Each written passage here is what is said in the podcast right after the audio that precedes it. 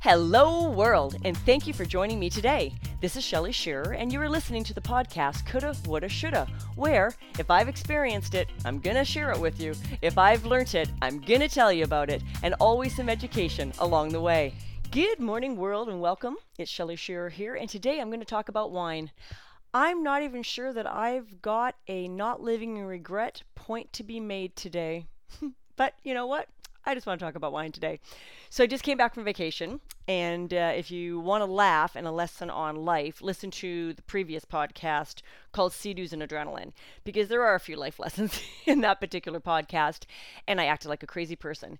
But week one of my vacations, one of my dearest friends, Cindy, had and her daughter joined us and we're like the surrogate aunt and uncle to her. And we went off and did some wine tasting. Now, the Okanagan Valley in Penticton is like a little teeny, and I do mean teeny, mini Napa.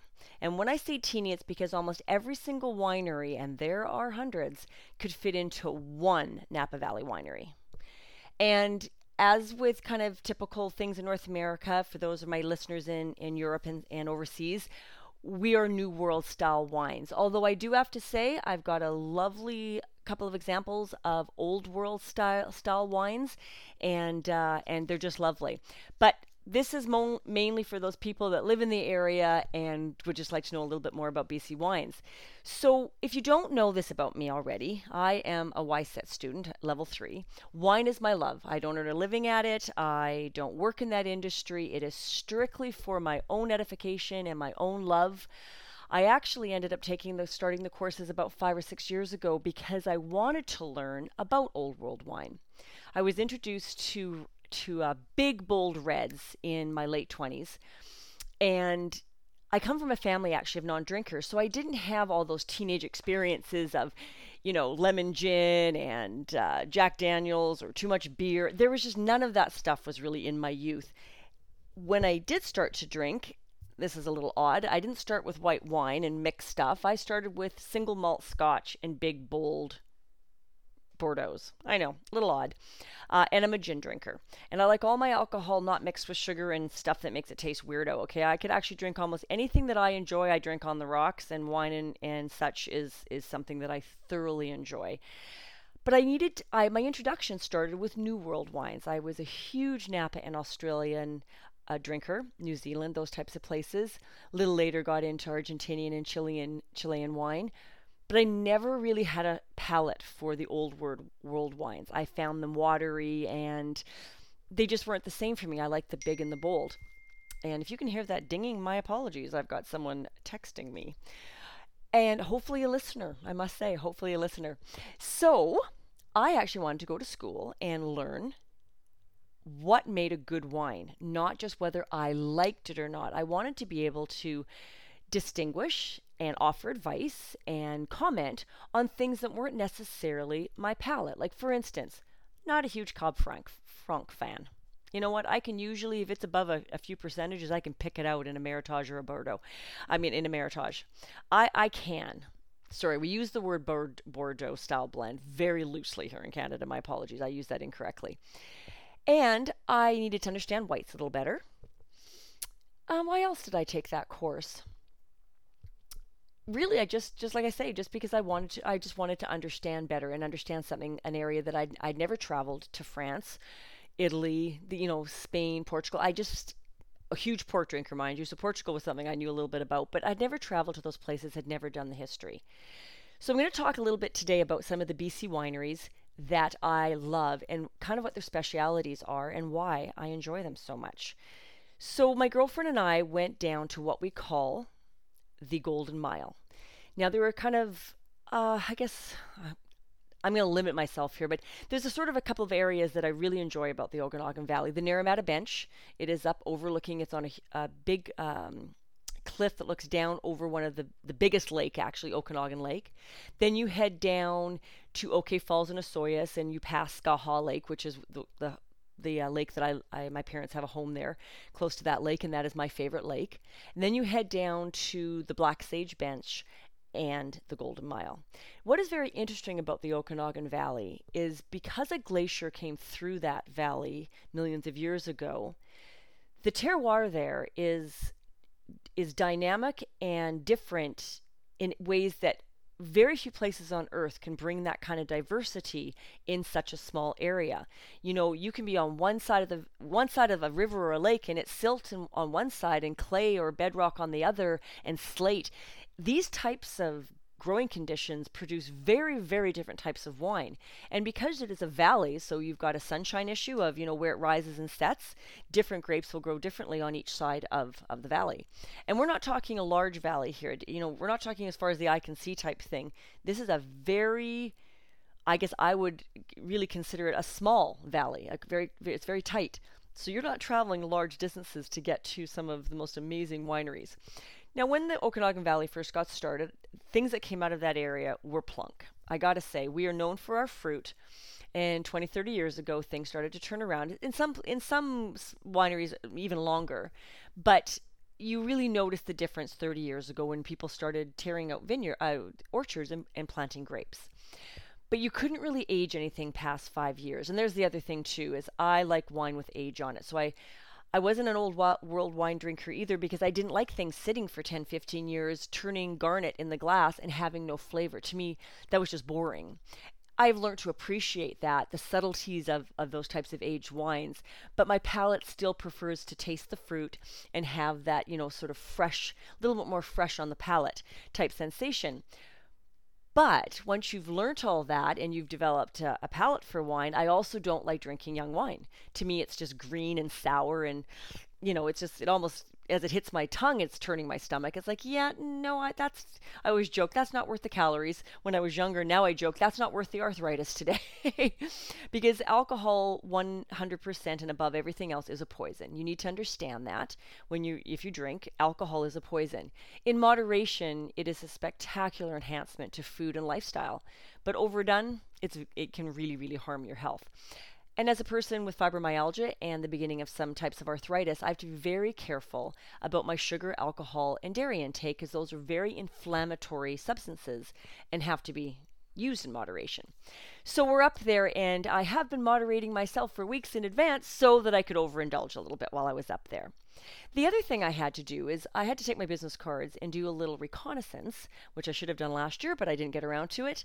There is a private members club being built in a location here called South Surrey White Rock area that I'm I am on the board. It's a nonprofit society, and we would like to create a wine club for this particular club. And of course, the owner is the uh, builder of this, and the owner and uh, founder of all of this is one of my best friends, and she asked me to assist in this. Well, that's great fun, getting to go visit wineries and calling it business. One of my very first stops, because we are in Penticton, and that is sort of in the middle. So our wine country stretches the heart of the wine country. There's lots of things in the outlying areas, runs from Vernon to Osoyoos, okay? And everything in between. Summerland, he- Hedley, up to Naramata Bench, the Golden Mile, through the Oliver uh, area, as I mentioned. I always stop at Blue Mountain. They have made a decision not to be trendy. They don't keep ripping up their vineyards and planting whatever the public thinks they might want next and trying getting ahead of the curve. They have dedicated to th- themselves to traditional style champagne, which we cannot call that here in Canada. It has to be a sparkling wine because it's not grown in the Champagne area of of uh, France, and Pinot Noir, and they do it spectacularly. Okay, so that is my treat, and this is not champagne or this is not sparkling for people that like Prosecco or like things that are light and fruity. This is yeast and bread in a glass, and they do a, just a brilliant job of it. And it is now open for public tastings. For a number of years, it was by appointment only, and it's just lovely. So Blue Mountain's one of my favorites, and it's literally only 15, 20 minutes down the road in the um, just outside uh, OK Falls before Oliver. Heading down a little further, we went down, my girlfriend and I did a whole day tasting just ourselves for a girls' day. We headed down to uh, and headed down to that area of the Golden Mile and and the Black Sage Bench. There is a wonderful vineyard there called Stoneboat, and I have followed it for years from the time they literally almost planted the grapes to when they first built their tasting room when it was literally a shack and then there was a floor, and then there was an actual tasting table that wasn't just on a set of sawhorses, and next it was fully decorated and had become a bit of a cult classic, and there's a grand piano sitting in the corner of the tasting room. They do something called Pinotage. It is a South African grape, and honestly, I would have to say next to my sparkling, my favorite wine in in the Okanagan Valley. Stoneboat Vineyards is what they're called, and they are wonderful. A lot of the vineyards are family run. I'm not a big fan of the big corporate Cedar Creeks and things like that that are corporate run now. They're owned by a, a, big Vincor company. They are lovely table wines and they do make some some wonderful wines, but they're very commercialized now. But they are the places that you want to be going when there are events because they have the venues for it. I mean, uh, Mission Hill is just spectacular. The location and everything is. I mean, there's just no two ways about it. Burrowing Owl used to be. I used to keep um, a full vertical tasting of them in my cellar at all times. And again, they've just kind of become commercial and even if you do buy a bottle, they charge you for the tasting. I just have no patience for that kind of nonsense. So, you know, I don't drink wine to be a snob. I drink it because I love it. And I'm looking for the value and I'm looking for quality and I'm looking for friendliness. I'm, I'm looking for someone that wants my business. And a lot of some, some of the vineyards, they kind of lost sight of that over the years. Then heading just down past OK Falls is a place called Noble Ridge. This was an amazing couple from Edmonton that came out and followed a dream and built themselves literally an estate winery that is just amazing. Again, a Pinot Noir house. My husband is a huge fan. Uh, he wasn't when we first started drinking wine, but he is now. Well balanced, it ages well.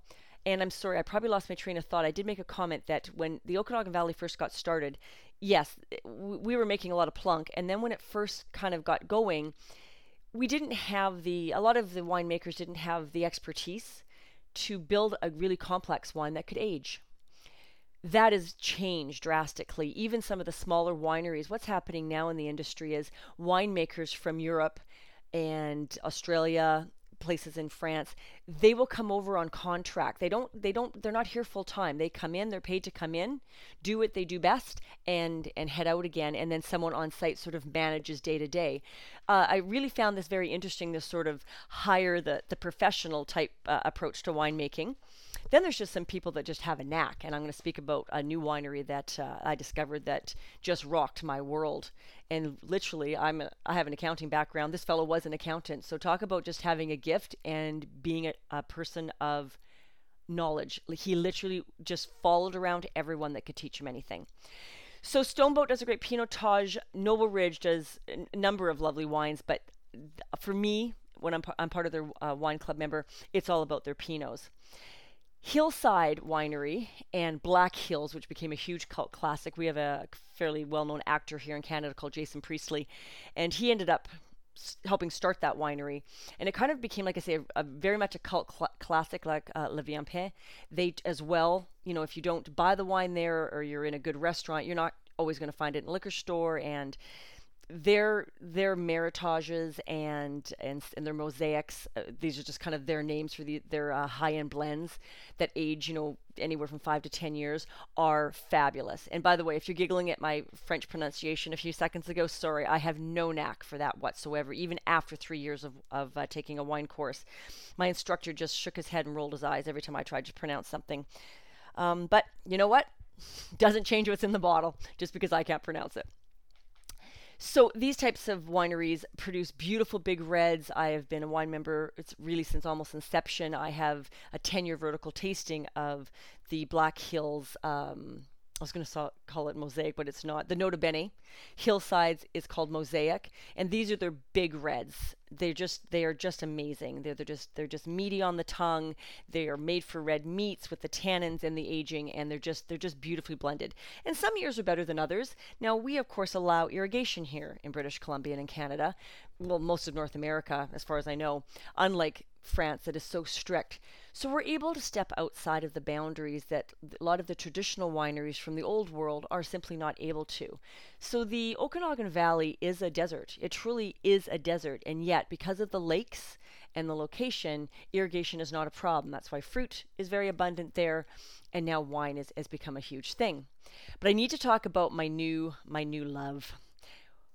My girlfriend who has a friend, took me into a place down on by the Golden Mile called Platinum Bench. Now I'd never heard of them, and it was like, okay. And she's telling me the story about how this man and wife started this winery, and this woman makes artisan bread, and he went off. His name is Murray Jones. Went off to learn to make wine. Now, a couple of great winemakers in that particular area, and that's the that down there is the Golden Mile and the Black Sage Bench. They kind of took him under his wing, and he learned everything they were willing to, t- t- to teach him. Everything. Just a very humble man, great sense of humor. And his wife bakes these artisan breads with different types of cheese and savories. And you're not allowed to taste the wine without the bread. Like they literally they do a food pairing with every tasting. It is literally a place. It's a little teeny place that you could go in and spend two hours if you really got you know got interested in what was going on. Well, luckily the person that recommended us there, Murray knew them very well, and Cindy mentioned that this is who had sent us there. Whoops! And as well, I was looking for sort of a black horse or a dark horse for my um, for my wine club. Something maybe wasn't mainstream. You know, I'm not looking for the Nota Bene or the Mosaic that are you know, like I say, they're cult classics and they're very popular. And if you, you know, you're either in in that groove or you're not, and sometimes the wines sell out and just higher end establishments are just expected to carry these types of wines. And these are these are the newcomers. Not inexpensive wines by a long shot, but in my world, because I do not drink daily any longer, I would rather open a $40 bo- bottle of wine that has aged spectacularly on the weekend than order three or open three $20 bottles of wine throughout the week. I just, you know, my joints just can't take that kind of sugar and alcohol in, inflection any longer. So I, I just want the quality when it's there. And I do have a small wine cellar still in, in our in our newer home, and um, I'm able to age wine, so I'm, I'm very very fortunate. So Platinum Bench is what they're called. Murray Jones is the owner. I would highly suggest you Google them if you uh, are interested in BC wines, and you are going to be in for the, the, the surprise of your life. If you are visiting that area, please, please, please hit them early. The bread runs out, because you definitely want to take. They sell the bread as well. You want to take it with you. Now, I'm a celiac, and I'm going to fess up to being very naughty. I did a lot of naughty things the last two the last two weeks on vacation got a little sneak out the back from Murray. He he had a little contraband of a couple uh, loaves of bread, even though out front to the public they were all sold out, and sent Cindy and I off with some. And I ate it all that night. If it had gluten or wheat in it, I just ate it all. Was I sick for three days? Yes, yes, I was. But I am not someone that lets gluten in my diet in little bits every day. It's either once or twice a year. It's all or nothing because otherwise, you know, you're sick all the time. I won't go into the whole medical. I'll do a, a podcast actually on, on celiac disease and, and being gluten intolerant in the next little bit because I have a lot to say about those subjects because I've done a lot of research. But um, needless to say, they are not things to cheat on if you have those issues. If you're going to cheat, cheat big and then be strict, strict, strict the rest of the time. Anyway, so Platinum Bench, breads, and such. So let's run through a couple other places that I just have a lot of fun with up in the Naramata Bench. That that's heading back up towards between Penticton and Kelowna. But it's at the Penticton side, just five minutes out of town. Some great new wineries are up there. I always like going into Elephant Island because they do fruit wines and they make the most amazing martinis with their fruit wines. So they're, um, and you're going to laugh at my accent again, framboise, you know, the raspberry, and some of their other fruit wines just make fabulous mixers with gin or vodka. There's also we have our own vodka, uh, gin house now apparently. Um, not apparently, I, I, was there last year. I apologize, but we didn't end up doing the Naramata, Naramata bench this year because we did it last year. And the other thing as well is because now I belong to wine clubs for wineries that I do enjoy and that I want in my cellar all the time. I, I just don't go out purchasing like I used to. You know, there was a time, you know, years ago when my goodness, I had to have my parents bring home my wine because I think there was 12 cases in the garage, and I couldn't get it. We couldn't get it all in our vehicles to get home, and we and we had a trailer with an ATV on the back of it, and couldn't have it bouncing around in that either. So those days are sort of done. My wine arrives at my front door. I'm very grateful, and I usually go tasting just to discover new things or to take friends because there's just some people I know that they, you know they enjoy wine but they don't have my knowledge and they just come on Shell come and talk to me and, and walk me through it and we and we just have a, such a wonderful wonderful time. One of the other beautiful two beautiful wineries that you need to visit just simply because of the buildings themselves and we are down again at the Penticton between OK Falls side again is Painted Rock and Liquidity. Now Painted Rock their wines are exceptional Again, they're not inexpensive wines. These are 30 to $40 wines for aging. They do do a couple things in the $25 mark and a couple of nice whites, but their their vineyard is spectacular. They will be in my wine club. And the owner takes such incredible pride their vineyards are stunning, even from the lake. So we're on the lake every day in the boat and can look up the hills on these wineries. And there's painted rock is just spectacular looking. Even from the roadway where you're a lot closer, he doesn't even let weeds grow along the side of his side of his vineyard. So like I say, when someone takes that kind of pride and has that personal interest, there's many times the winemaker, uh, the, the owner is behind the counter, you know, serving in the tasting room. I just have to appreciate that type of um, dedication. Liquidity is beautiful as well. Their wines are lovely. Um, I have some friends that have commented that they think that maybe they're a little bit overpriced for what they are. I think they're lovely.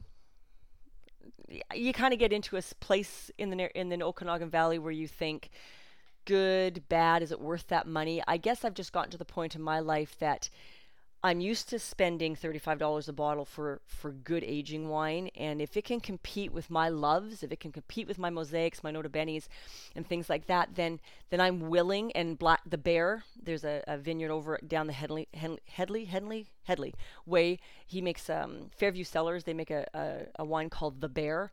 That aged my cellar beautifully for seven years, and it was spectacular. So when I have that sort of that's my goalpost. But I have friends that simply, you know, they drink Copper Moon and they just don't they just don't have the palate for it, and they're like, there's not a chance that I'm spending that kind of money on wine. They're looking for the fifteen dollar stuff, and that is fine as well. And there's lots of wineries up there that make a lovely Merlot, their first yield blends that are between fifteen and nineteen dollars. You'll always Blasted Church, for instance. You must, if you're looking for table wine, you must visit Blasted, Blasted Church, get the story fabulous staff, dog friendly, beautiful view. You know, there's just um, there's just a lot to be said for for what goes on up there. Hillside has a beautiful bistro. Wild Goose has a lovely barbecue place now. They have, if you've visited Wild Goose in the past and you thought, really, they have changed drastically. So I, I do I do recommend them. And now I'm just sort of running through my head to think, you know, where else do you want to go? If you're up in the Kelowna area, of course you're going to go to Mission Hill and Quails Gate. They are just beautiful locations, beautiful restaurants and there's events always at Mission Hill. Quails Gate has a beautiful bistro. I am trying to think. Uh, Gray Monk, I think, is the one I'm thinking of between Kelowna and Vernon. They do a beautiful Pinot as well. And there's a brand new winery up there that I do not know if it has made it, but it was, you know, really going for. I'm going to say it again, Le, Le, Le Vian Pen, Pen, Pain. I never say it right that's down in the Golden Mile, they're a little bit similar to that. A lot of money went into it. You know, they're looking for the image, they're looking for those high end wines, and they brought a good winemaker in. I just don't remember the name of the winery. I'm sorry, but they're up by the Vernon area by by uh, Grey, by um, I was gonna say Grey Goose, by Grey Owl. No, I've got the wrong name completely. It'll come back to me in a second. I apologize and then you can make your way down to Dirty Laundry. I mean, there's there's uh, Brothers has always got a just a fabulous everyday wine. The winery that I haven't checked out ever, and there was actually ads on the radio this time was Myers, and I heard some fabulous reviews from some friends, and so that is actually on my list. I've made a note in my my stuff to visit them next time.